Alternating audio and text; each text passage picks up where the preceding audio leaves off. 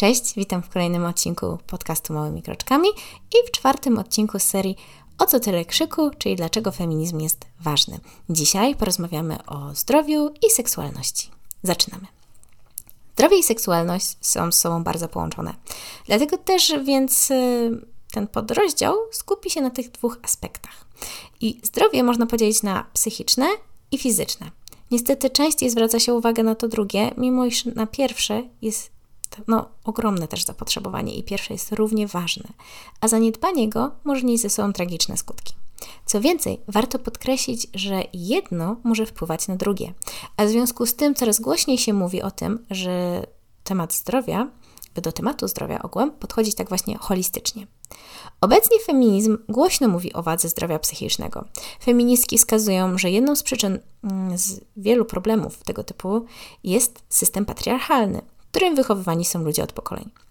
Między innymi zwracają uwagę na kwestię okazywania emocji przez chłopców, o czym wspomniałam wcześniej, a także y, takie standardy kulturowe, że właśnie mężczyźni powinni być silni, czasami agresywni, nie powinni okazywać słabości i tego typu rzeczy. Jest to bardzo błędne i szkodliwe założenie, ponieważ zakazywanie okazywania uczuć może się przełożyć na problemy psychiczne i problemy w relacjach. Nienauczenie mówienia o swoich problemach, zmartwieniach i potrzebach emocjonalnych nie powoduje, że one znikają, tylko że są po prostu głęboko chowane w sobie i nie są zaspokojane, co z kolei może prowadzić do irytacji, a nawet i w konsekwencji do agresji. Rozmowa, w tym o uczuciach, jest kluczowa dla utrzymania dobrych relacji i wzajemnego zrozumienia. Bez tego związek zaczyna się rozsypywać, ludzie zaczynają być nieszczęśliwi, pojawiają się zdrady, rozwody, nie wspominając o nadużywkach, e, o nadużywaniu używek, tak, jak alkoholu, czy też po prostu przypadkach przemocy domowej, która niekiedy jest właśnie sposobem na ujście emocji. To tragiczne połączenie duszonych w sobie problemów i uczuć, wzmożone jeszcze na przykład alkoholem, rzadziej narkotykami, powoduje, że liczba interwencji i rozmów podjętych w ramach niebieskiej linii się zwiększa. W 2020 roku wynosiła ponad 23 tysiące, kiedy dwa lata wcześniej, w 2018 roku, wynosiła niespełna 17 tysięcy. W wyniku tej agresji szacuje się, że około 500 kobiet rocznie traci życie. Co więcej, Centrum Praw Kobiet podaje, w Polsce tylko co trzeci przypadek przemocy domowej jest zgłaszany służbom. 70% spraw o stosowanie przemocy domowej jest umarzanych na szczeblu prokuratury. Nie jest znana liczba spraw, w których odmówiono wszczęcia postępowania. Kiedy już sprawa trafi do sądu, sprawcy otrzymują niskie wyroki, a większość kar, 80 do 90%, jest orzekana w zawieszeniu. Te szokujące i przytłaczające statystyki mogą mieć swoje źródło właśnie w patriarchalnym wychowaniu, gdzie chłopcy mogą, e, mają nie okazywać słabości, a za to przejaw siły, w tym czasami i agresji, są uznawane. Oprócz tego warto zwrócić uwagę, że z kolei kobiety wychowuje się na posłuszne, które nie mają sprawiać kłopotów, które dzielnie mają znosić wszystkie ciężary, chwile, jak ten swój krzyż i poświęcać się po prostu w imię rodziny i dla rzekomego dobra dzieci. Chociaż prawda jest taka, że trwanie w takiej relacji i wychowywanie następnego pokolenia w takim środowisku jest jedną z największych krzywd, jakie można wyrządzić dziecku, które nieświadomie będzie powielać wzorce rodziców w dorosłym życiu. Feministki starają się nagłaśniać ten problem, chociażby przez kampanię Stop Kobietobójstwu, w ramach której nagrono poruszający i zatrważający spot. Doskonale pokazuje presję społeczną, która wywiera się na ofierze przemocy domowej, w ogóle nie skupiając się na niej samej, a nawet i czasami oskarżając ją. Środowisko feministyczne starają się ten fakt rzeczy mm, właśnie promować, tak, że nie powinno być, że powinniśmy jednak się skupić na ofierze, jej potrzebach i tym, żeby ją jak najbardziej właśnie e, wesprzeć. E, kluczowe w tym wszystkim jest zmiana kulturowa i wychowania. Dzieci powinno się od najmniejszego uczyć, że emocje są potrzebne, że nie można ich dusić sobie, tylko należy się nauczyć z nimi radzić a także, że każdy ma do nich prawo niezależnie od płci. Po drugie, społeczeństwo powinno skupiać się na pomocy osobom, które znajdują się w środowisku przemocowym, przede wszystkim reagując i nie negując doświadczeń ofiar. Trzecim rozwiązaniem jest prawne rozwiązanie problemu, które polegałoby na zaostrzeniu przepisów i stworzeniu lepszej, skuteczniejszej ścieżki postępowania w przypadku wystąpień i podejrzeń przemocy. Jeszcze jedną ważną kwestią, a raczej skutkiem patriarchalnego wychowania chłopców jest to, że mężczyźni rzadziej proszą o pomoc psychiczną. Słysząc, że okazywanie słabości jest niemęskie, boją się iść do psychologa czy psychiatry, bo jest dla nich to Tak samo jak taka trochę kastracja, tak? Przyznając się do błędu, mieliby jakby przyznać się do tego, że nie są wystarczająco męscy i że są gorsi od innych. Nie dziwne więc, że skoro rzadziej proszą o pomoc, to liczba samobójstw wśród mężczyzn jest znacznie wyższa niż u kobiet. Dlatego właśnie tak ważne jest odejście od patriarchalnego systemu wychowania, ponieważ w obecnym negatywne skutki dosięgają nie tylko kobiet, ale i samych mężczyzn. Kolejną rzeczą związaną ze zdrowiem, która łączy kwestie psychiczne i fizyczne, jest kwestia standardów piękna, jakie narzuca się szczególnie kobietom. Od najmłodszych lat oczekuje się od dziewczynek, że swym wyglądem będą zachwycały. Mają być nieskazitelne, piękne, idealne, mają być wręcz ozdobą domu, które może, można pokazywać wszystkim z dumą. Uczono od małego, że wygląd jest ich najważniejszym atutem, nie dziwne, że potem przywiązują do tego nadmierną uwagę porównują się stale do kanonów piękna, jakie tworzą media i celebrytki, mimo iż bywają one często retuszowane, co czyni je nieosiągalnymi, czasem nawet dla samych osób, które znajdują się na okładkach tak? i zdjęciach. Może być chociażby, można by chociażby przyjrzeć się jednej z najpopularniejszych zabawek dla dziewczynek, a mianowicie lalce Barbie, która przez wiele lat była uważana niemal za ideał kobiety. Jak się okazuje, gdyby Barbie zamienić w prawdziwego człowieka, bardzo szybko byłby umarła, a winą tego są jej nierealistyczne wymiary ciała. No i przeanalizujmy sobie to. Zaczynając od góry, można przypuszczać, że jedną z przyczyn zgonu byłoby złamanie karku. Jej głowa jest o kilka centymetrów większa od przeciętnej. Z kolei szyja niemal dwukrotnie dłuższa i węższa o ponad 15 centymetrów, co uniemożliwiałoby utrzymanie głowy. Idąc dalej, mamy talię, która jest o około 10 cm węższa niż jej głowa, co skutkuje tym, że mieściłoby się tam co najwyżej pół wątroby i jakieś kilkanaście centymetrów jelit. Jej nadgarstki i kostki są nieproporcjonalnie za cienkie, a stopy za małe, co uniemożliwiałoby jej podnoszenie ciężarów czy też chodzenie na dwóch nogach. No, biorąc to wszystko pod uwagę, nikt przy zdrowych zmysłach nie potraktowałby Barbie za model wzorcowy tego, jak kobieta powinna wyglądać. A jednak nadal żyjemy w świecie, gdzie się to robi. Co więcej, istnieją ludzie, którzy wydają fortuny, by się do niej upodobnić. Jak więc mamy się spodziewać, że dziewczynki, które od maleńkości widzą taki wyznacznik piękna, mają normalnie spoglądać na swoje ciało? Około 61% piętnastolatek w Polsce uważa, że są za grube, podczas gdy na otyłość i nadwagę cierpi około 30 do 35% z nich. Powoduje to kompleksy i problemy z samoakceptacją. W wyniku tego sięgają po niesprawdzone diety, którymi się katują, niekiedy doprowadzając do zaburzeń odżywiania. Szacuje się, że na świecie około 70 milionów osób zmaga się z zaburzeniami odżywiania. Około 6% przypadków kończy się śmiercią. Natomiast według raportu Public Health England na rok 2017-18 wśród dziewcząt 10-letnich częstość hospitalizacji z powodu zaburzeń odżywiania wzrosła w przeciągu ostatniej dekady aż o 146%. Jest to więc realny problem, o którym na szczęście coraz częściej się mówi. Jest to zasługa m.in. feministek, które od lat walczą z modą na odchudzanie i stawianie je jako kanonów piękna wychudzonych modelek. Zamiast tego zwracają uwagę na problem i propagują podstawę body positive, która w zamyśle ma podnosić samoocenę osoby i zachęcać do akceptacji ciała, swego ciała takim, jakim jest. Docelowymi odbiorcami tego ruchu są nie tylko osoby zmagające się z zaburzeniami odżywiania, ale także osoby posiadające odmienny wygląd, np. spowodowanymi bliznami lub widoczną niepełnosprawnością, jak również zwykłe osoby, które mają naturalnie występujący celulit czy rozstępy, które od wielu lat są postrzegane jako coś okropnego, którego trzeba byłoby się pozbyć, tak? Niektórzy zarzucają, że feministki wykorzystują również to do promowania otyłości i niedbania o siebie, na przykład, bo nie golą włosów pod pachami czy na nogach. Prawda jest taka, że większość z nich nie chce promować niezdrowego trybu życia czy niechlujstwa, lecz umiejętności odpuszczenia sobie. Chodzi w tym o to, że wygląd nie powinien być zależny od innych. To, jak się wygląda, jak się ubiera czy maluje, ma zależeć tylko i wyłącznie od osoby, której to dotyczy, a nie od społecznych oczekiwań. Poza tym, nawet jeśli ktoś faktycznie otyły e, chciałby schudnąć, no to z dnia na dzień tego nie zrobi. Jest to proces, który wymaga między innymi czasu. W związku z tym feministki wychodzą z założenia, że każdy ma prawo czuć się dobrze z sobą, czuć się wyjątkowo, pięknie i atrakcyjny, nawet jeśli jest w trakcie zmiany swojej sylwetki.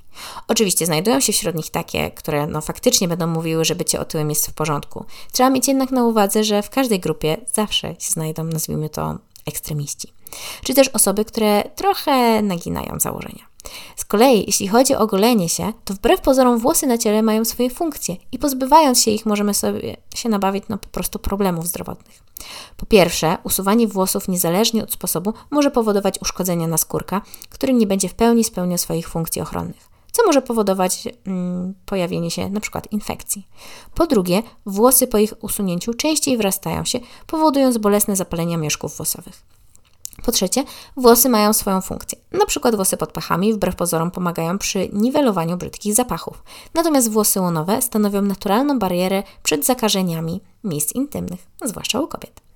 Celem feministek nie jest teraz, by zakazać golenia, lecz by owłosienie u kobiet było równie normalne jak u mężczyzn. Chcą również zaprzestania wywierania presji społecznej na kobietach, które by dorównać standardom piękna ryzykują zranieniami, podrażnieniami, a nawet infekcjami. Feministki nie każą, by każdy teraz przestał się golić, lecz chcą, by to była indywidualna decyzja każdej osoby. W tym celu normalizują owłosienie, tworząc kampanię i edukując. Można do tego zaliczyć chociażby spot autorstwa Ciało Pozytyw It's Not About Hair, gdzie porusza właśnie temat owłosienia u kobiet.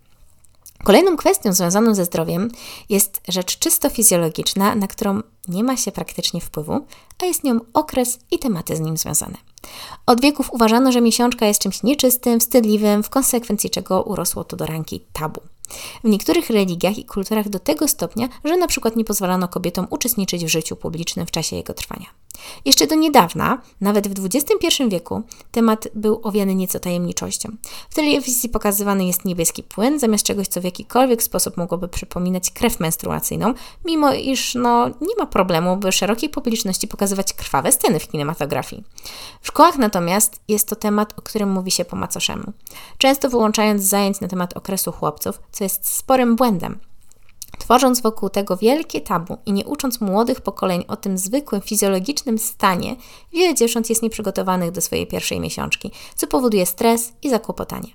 Co więcej, nawet przy kolejnych razach wiele młodych kobiet odczuwa dyskomfort i stara się, by się nikt nie dowiedział o ich przypadłości. W związku z tym chodzą po kryjomu do łazienki, przemycając niczym nielegalne rzeczy pod paski. Byleby nikt nie widział, że po prostu mają okres, tak? Rezygnują z wielu aktywności fizycznych w obawie przed tak zwanym przeciekiem i niepotrzebnie po prostu się tym stresują. Jeżeli w domu temat okresu jest czymś wstydliwym, przemilczanym, to w momencie, gdy niczego nieświadoma dziewczynka po raz pierwszy zacznie krwawić, może się przerazić, poczuć, że coś z nią jest nie tak, czy najzwyczajniej w świecie no po prostu niepotrzebnie się stresować. Może na własne sposoby starać się, że tak powiem, zrobić domowe tampony i tego typu rzeczy, co niestety może sprawić, że ta higiena nie będzie odpowiednio zachowana i po prostu może dojść do infekcji.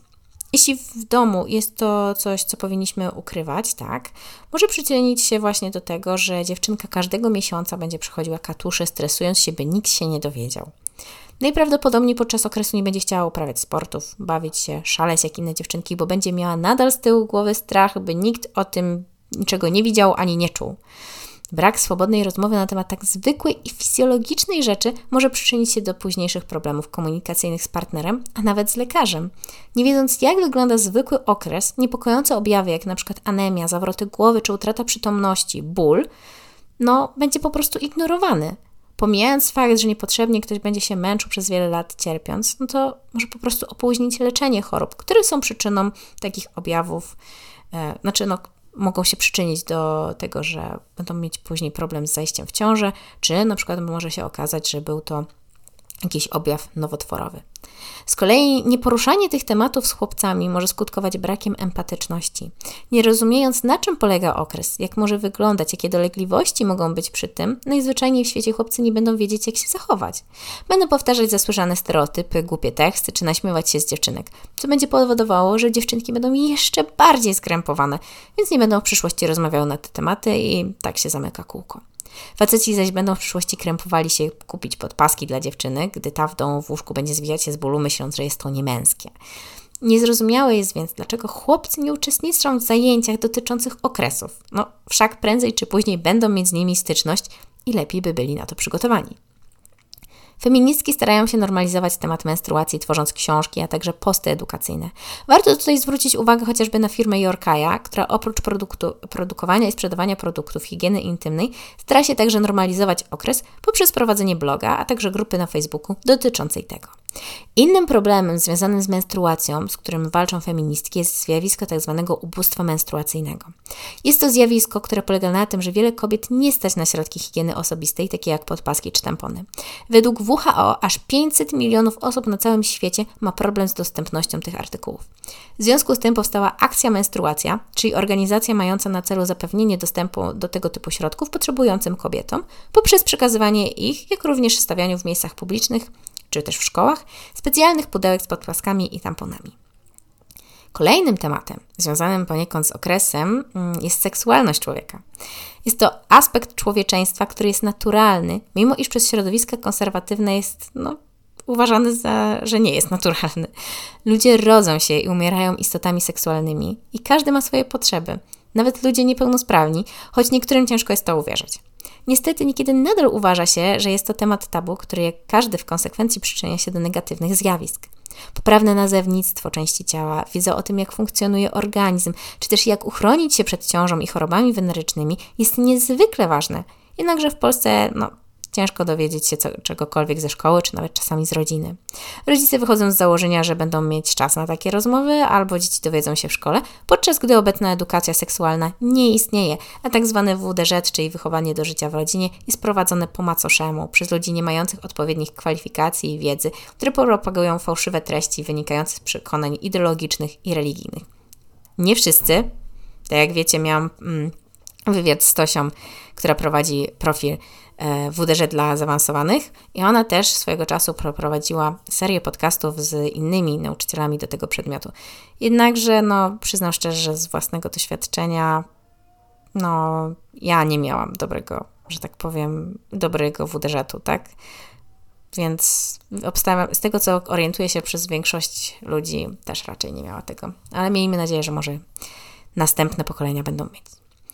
Przeciwnicy edukacji seksualnych uważają, że dzieci w szkołach będą niepotrzebnie seksualizowane, zachęcane do seksu, masturbacji i bycia osobą LGBT, co jest nieprawdą. Środowisko feministyczne od lat walczą o rzetelną naukę dostosowaną do wieku, a obecnie w social mediach starają się edukować przez internet. Czym przykładem są chociażby konta na Instagramie jak Kasia Co z tym seksem, czy wspomniany wcześniej WDŻ dla zaawansowanych gdzie starają się przekazywać wiedzę zgodną z najnowszymi badaniami, a także obalając mity. Mówią także o tym, jak ważna jest edukacja seksualna od najmłodszych lat, chociażby ze względu na następujące rzeczy. Po pierwsze, poprawne nazewnictwo.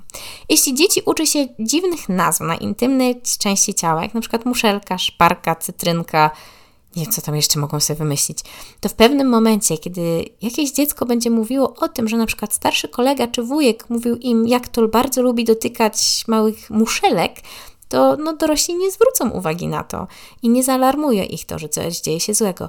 Poza tym, używanie takich zdrobnień może odbierać wiarygodności dziecku, które zgłasza jakieś incydenty.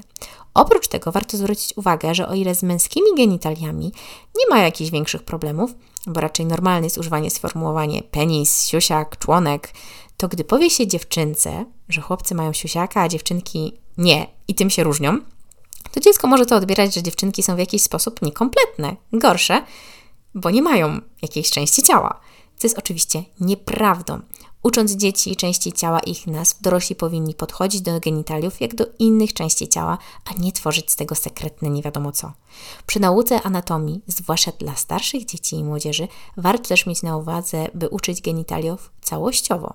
O ile penis jest bardzo dobrze przedstawiony na stronach podręczników, tak już wagina no niekoniecznie. Bardzo często pomijanym aspektem jest chociażby łechtaczka, którą albo się pomija, albo przedstawia jako mały guziczek. Prawda jest taka, że jest to organizm, tak, który ma około 14 cm i w jego większość znajduje się w głębi organizmu kobiety. Co więcej, jedyną funkcją łechtaczki jest sprawianie przyjemności kobiecie, więc jest to argument przeciwko teorii, że, jest, że seks jest tylko po to, by płodzić dzieci. Drugą rzeczą jest nienaruszalność cielesna. Każdy człowiek ma prawo do decydowania o swoim ciele i ma prawo nie wyrazić zgody na jakąś czynność czy dotyk. W momencie, jeśli dzieciom nie będzie się mówiło od najmłodszych lat, a wręcz będzie im się rozkazywało, no idź przytul wujka, no daj całusa cioci, to w przyszłości dziecko może mieć problem z odmową podobnych sformułowań od obcych ludzi. Mając poczucie, że dziecko nie może o sobie samo stanowić, tylko zawsze musi wykonywać polecenia dorosłych czy starszych nawet jeśli tego nie chce. Nie życzy sobie, czy po prostu sprawia jej to dyskomfort, tak? Trudniej mu potem może być uniknąć molestowania ze strony innych.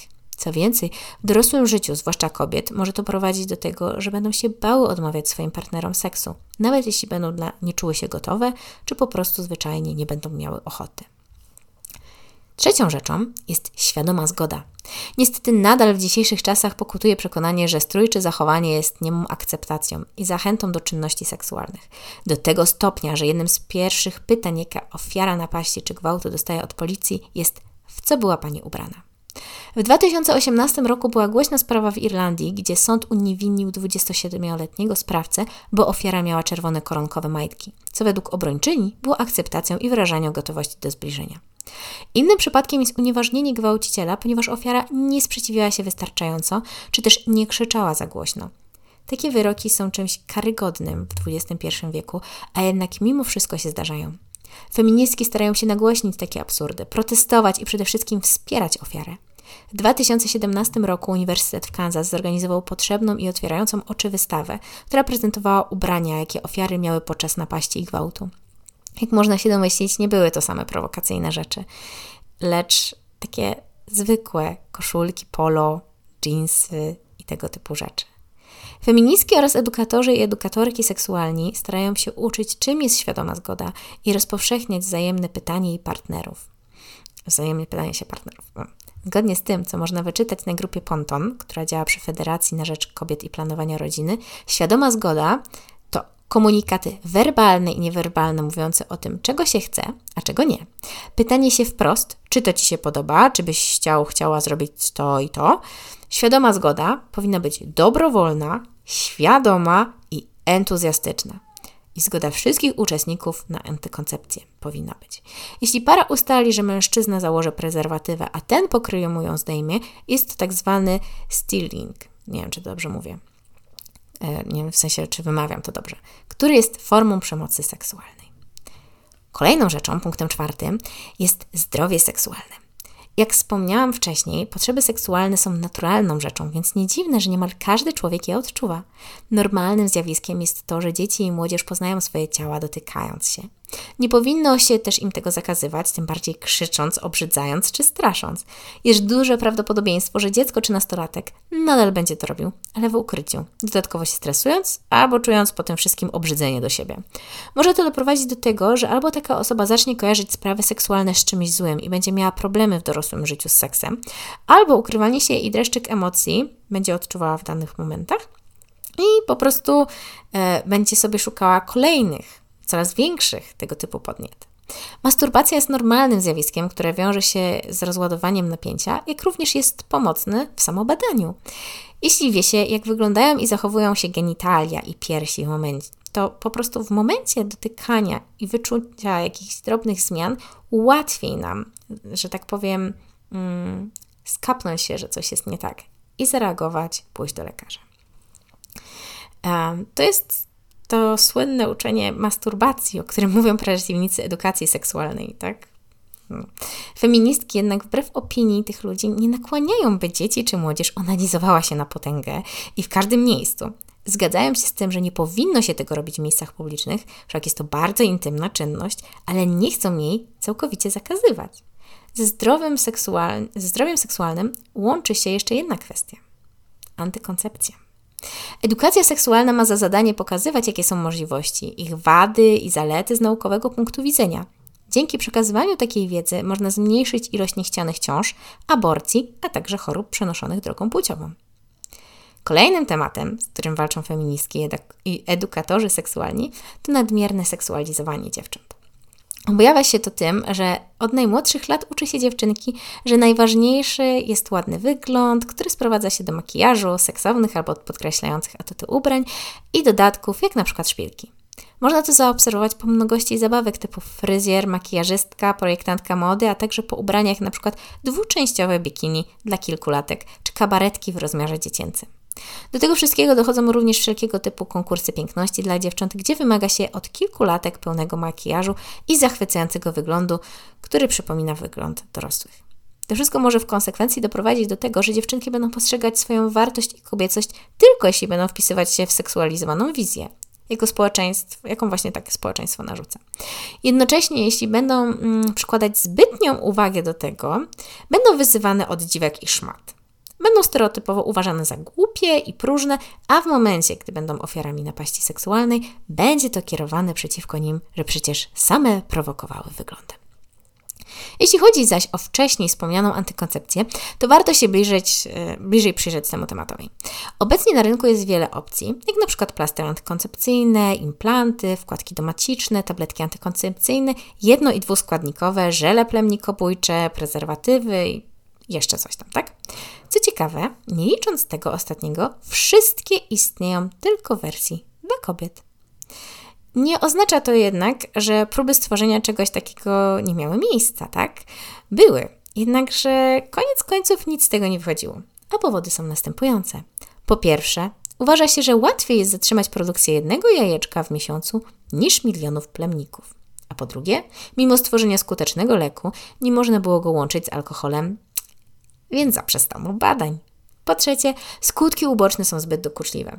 No, tylko że pomijając fakt, że one są dokładnie takie same, jakie mają kobiety, stosując antykoncepcję hormonalną, ale kto by się tam przejmował kobietami, nie?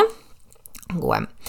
I te problemy y, wiążą się z tym, że nie ma chętnych do płacenia badań nad środowiskiem, tak? O, tutaj na przykład jeszcze ciekawostkę powiem związaną z takimi zagrożeniami wynikającymi z tabletek antykoncepcyjnych. E, ponieważ się niektórzy zastanawiają, dlaczego mimo tak wielu przeciwwskazań i skutków ubocznych kobiety nadal decydują się na antykoncepcję hormonalną. Na przykład jest zwiększone ryzyko zatoru u kobiet, które biorą tabletki antykoncepcyjne. Jednakże okazuje się, że jest ono 10 razy większe w przyporodzie a nie przy braniu tabletek, więc no, kalkulując ryzyko jest mniejsze. No, w każdym razie, jeżeli yy, mówimy jeszcze o antykoncepcji, nie możemy zapominać o antykoncepcji chirurgicznej. U mężczyzn jest to wazektomia, u kobiet podwiązanie jajowodów. Każdy z tych zabiegów jest w pewnym stopniu odwracalny, wazektomia w około 40 do 70% przypadków, natomiast podwiązanie jajowodów w około 1 trzeciej. Pojawia się tylko jeden problem – w Polsce podwiązanie jajowodów jest nielegalne. A co ciekawe, wazektomia jest legalna. Jedyna możliwość na wykonanie zabiegu podwiązania jajowodów w Polsce to sytuacja, kiedy ciąża stanowiłaby ekstremalne zagrożenie dla kobiety lub kiedy jest niemal 100% pewności, że dziecko przyjęłoby poważną chorobę genetyczną. Oczywiście każdy przypadek musi być przedyskutowany z lekarzem, który musi wydać ocenę, zlecenie na taki zabieg. No i to się tak ciągnie. Jest to jawna niesprawiedliwość, ponieważ odbiera się kobietom możliwość decydowania o swoim ciele i płodności. U mężczyzny wystarczy po prostu pójść do gabinetu, chwilę się pogada i tego samego dnia już jest wykonany zabieg. Kolejnym przejawem kontroli, chociaż bardziej kontrowersyjnym, jest kwestia tzw. Tak tabletek po aborcji. W pierwszym przypadku jest to całkowicie nieuzasadnione, ponieważ wbrew opinii niektórych osób nie jest to tabletka poronna, lecz przyspieszająca okres. W momencie, gdy dochodzi do zapłodnienia, tabletka nie uszkadza płodu i nie stanowi zagrożenia dla ciąży. Niestety w Polsce jest to środek wydawany na receptę, co zdecydowanie wydłuża czas na przyjęcie środka, który powinien być przyjęty w ciągu maksymalnie 72 godzin od momentu, kiedy inne metody antykoncepcji zawiodły, czyli np. pękła prezerwatywa albo pominęło się tabletka antykoncepcyjna. Co więcej, lekarz może powołać się na klauzulę sumienia i odmówić przypisania tabletki po jak również zdarzają się przypadki odmówienia sprzedaży w aptece. Warto zwrócić uwagę, że Polska jest jednym z nielicznych krajów, które wymagają recepty na zakup tabletki. Swoją drogą, przed kilkoma laty, jeszcze zanim PiS doszedł do władzy, tabletka była bez recepty dostępna. Na szczęście istnieją jeszcze osoby, które starają się jakoś pomóc mm, kobietom i są to na przykład m.in. Fundacja Jeszcze, stworzona przez ginekolożkę Agnieszkę Nalewczyńską, która pomaga w zakresie dostępu do antykoncepcji, m.in. oferując darmowe recepty na tabletkę po, a także starając się organizować darmowe spotkania ze specjalistami. Jeśli chodzi zaś o aborcję, w Polsce jest jedno z najbardziej restrykcyjnych praw aborcyjnych w, w Europie. Na dzień dzisiejszy, kiedy ja pisałam tą pracę, czyli 29 stycznia, aborcja jest dozwolona tylko w przypadku czynnego zabroń czynu zabronionego lub kiedy zagrożone jest życie matki. W sumie teraz nadal chyba też jest tak. Niestety nie ma już możliwości przerwania ciąży w momencie poważnej choroby płodu. Tym samym zdecydowano za kobiety o ich zdrowiu, w tym psychicznym, ponieważ świadomość, że jeśli coś będzie nie tak z dzieckiem, to i tak będzie zmuszona do noszenia ciąży, urodzenia i oglądania, jak jej potomek umiera lub do końca życia żyje niepełnosprawny, jest ogromnym obciążeniem psychicznym, jak również fizycznym, bo jak było wspomniane wcześniej, najczęściej osobami niepełnosprawnymi zajmują się kobiety. Pomijając kwestię faktu, że po prostu poród, ciąża to nie jest nic łatwego, tak? Nie dziwne więc, że liczba urodzeń jest najniższa od bardzo dawna. Feministki walczą o pełne prawo do decydowania o swoim ciele, w tym możliwość obserwowania ciąży do 12 tygodnia bez podawania powodu. Od wyroku znoszącego możliwość przerwania ciąży ze względu na stan płodu na ulicę wyszły setki tysięcy kobiet i mężczyzn, którzy ciągle walczą o zmianę przepisów. Aktualnie zbierane są podpisy dla Komitetu e, Legalnej Aborcji. W sumie już zebrane. No, tak jak pisałam tą pracę, to jeszcze zbierali, teraz już jest zebrane i wysłane nawet do Sejmu, ale nie wiadomo, kiedy będą czytać. No, nieważne. Tak czy siak, mm, środowiska feministyczne, e, zgodnie z hasłem protestów, nigdy nie będziesz szła sama, pomagają organizować pomoc osobom, które pragną dokonać aborcji w sposób, który nie będzie zagrażał ich życiu i zdrowiu, ponieważ no, domowymi metodami jest bardzo niebezpiecznie. Właśnie stąd też na protestach często były wieszaki lub parasolki, bo to są jedne z takich metod. Są to m.in. Aborcyjny Dream, czy też Aborcja bez granic, które organizują potrzebnym kobietom środki wczesnoporonne, a także pomagają zorganizować wyjazd za granicę na zabieg. Zgodnie z danymi podanymi na Instagramie Aborcyjnego Dreamu, w rok po publikacji wyroku Trybunału Konstytucyjnego 32 tysiące osób miało dostępny, dostęp do bezpiecznej aborcji dzięki nim. 1544 osoby wyjechały za granicę w drugim trymestrze, by przerwać ciążę, a także zebrano 1,5 miliona złotych pomocy finansowej na działanie aborcji bez granic. No, jak widać, no, prawnie aborcja nie sprawiła, że jest jej mniej, tylko że po prostu dzieje się w ukryciu i z większym stresem. E, co więcej, no, suma, jaką udało się zebrać, pokazuje, że jednak społeczeństwo popiera wolny dostęp do aborcji. Przykre jest to, że no jednak mimo wszystko w XXI wieku prawo do decydowania o sobie jest nielegalne. Co więcej, brak rzetelnej edukacji seksualnej, trudność w dostępie do niektórych środków antykoncepcyjnych i tabletek po, no, po prostu przyczyniają się do zwiększenia ilości aborcji, czyli tego, co w sumie środowiska konserwatywne starają się uniknąć. Powracając jeszcze na chwilę do tematu antykoncepcji, jak wcześniej było wspomniane, istnieje wiele jej form. Jest to argument, który konserwatyści chętnie podnoszą, mówiąc, że niechcianej ciąży dałoby się zawsze zapobiec. I teraz kobieta powinna ponosić konsekwencje swojej nieodpowiedzialności, bo się nie zabezpieczyła. Oczywiście pomijając fakt jawnej niesprawiedliwości, czyli rzucanie winy i karanie tylko matki, to niedawny raport Europejskiego Forum Parlamentarnego na rzecz spraw e, na, na temat rzecz praw e, seksualnych i reprodukcyjnych pokazał, jak ciężko w Polsce o antykoncepcję. Po raz trzeci Polska zajęła ostatnie miejsce, a w tym roku otrzymała własną kategorię. Wskaźnik 33,5% oznaczony jako ekstremalnie słaby. Chyba nie trzeba więcej mówić. Tak czy siak, to, co się składa na wynik e, tego mm, e, badania, to jest to, że mamy utrudniony dostęp do ginekologów, zwłaszcza w mniejszych miejscowościach, długi czas oczekiwania na wizytę, tabletka po tylko na receptę, brak rzetelnej edukacji seksualnej, zaostrzone prawo aborcyjne, płatki śro płatne środki antykoncepcyjne, nielegalne podwiązanie jajowodów. Raport podchodzi bardzo przekrojowo do kwestii antykoncepcji, od fizycznej dostępności po wiedzy na jej temat.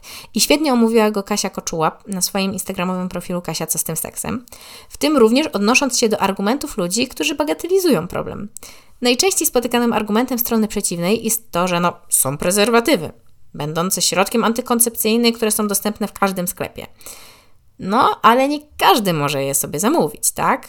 No, w teorii można byłoby się z tym zgodzić, jednakże w praktyce dochodzi do tego wiele innych czynników, jak chociażby fakt, że w mniejszej miejscowości, zwłaszcza konserwatywnej, mogą nie być na stanie, a następny sklep jest oddalony kilka, kilkanaście, kilkadziesiąt kilometrów. Może być to zwłaszcza utrudnione dla osób, które nie posiadają własnego środka transportu czy są nastolatkami. Zwłaszcza ta ostatnia grupa może mieć problem, bo nie zawsze posiada własne pieniądze, czy też prywatności, by kupić. Czy nawet po prostu no, zamówić sobie przez internet, tak? W mniejszych miejscowościach, gdzie wszyscy się znają, dochodzi jeszcze stygmatyzacja społeczeństwa, społeczna i mniejszy brak prywatności. Kolejną kwestią, którą warto jest mieć na uwadze, jest sposób przechowywania prezerwatyw.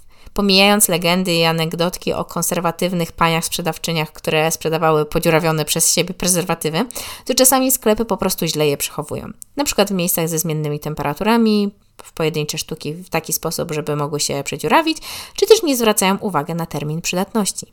Kolejną rzeczą jest to, że niektórzy są uczuleni na lateks. W związku z tym nie mogą używać tradycyjnych prezerwatyw, a te nielateksowe są mniej popularne i ciężej dostępne od ręki. Oprócz tego warto mieć na uwadze, że prezerwatywy mają różny rozmiar i nie zawsze standardowy będzie komuś pasował, a znów inne są ciężej dostępne. Ostatnią kwestią jest fakt, że każdy ma prawo dobrać sobie taką antykoncepcję, jaka jest dla niego najlepsza. I pozbawianie kogoś takiej możliwości jest czymś złym. No to podsumowując kwestię seksualności i zdrowia. Feministki, a także ogół społeczeństwo ma przed sobą wiele pracy w tych dziedzinach. Konserwatywne poglądy i sposób wychowywania rzutują na to, jak ludzie podchodzą do kwestii wyrażania emocji u mężczyzn, wyglądu i seksualności kobiet. Skutkiem tego są różnego typu problemy psychiczne, jak depresja, zaburzenia odżywiania, przemoc, problemy z dostępem do antykoncepcji i wiele innych. Kluczową rolę w zmianie tego odgrywa zmiana poglądu społeczeństwa, zwłaszcza tej części, która zajmuje się wychowaniem młodego pokolenia. Powinno odejść się od tabuizowania rzeczy, które są elementem natury ludzkiej, jak miesiączka czy seksualność. Rzetelna edukacja seksualna, której tak mocno brakuje, może pomóc zredukować liczbę niechcianych ciąż, aborcji, a także przypadku chorób wenerycznych. Co więcej, ucząc się na temat świadomej zgody, można wpłynąć także na ilość przemocy seksualnej. To na tyle. Najdłuższy póki co odcinek. Mam nadzieję, że Wam się podobało, a za tydzień opowiem o języku. Do usłyszenia. Cześć!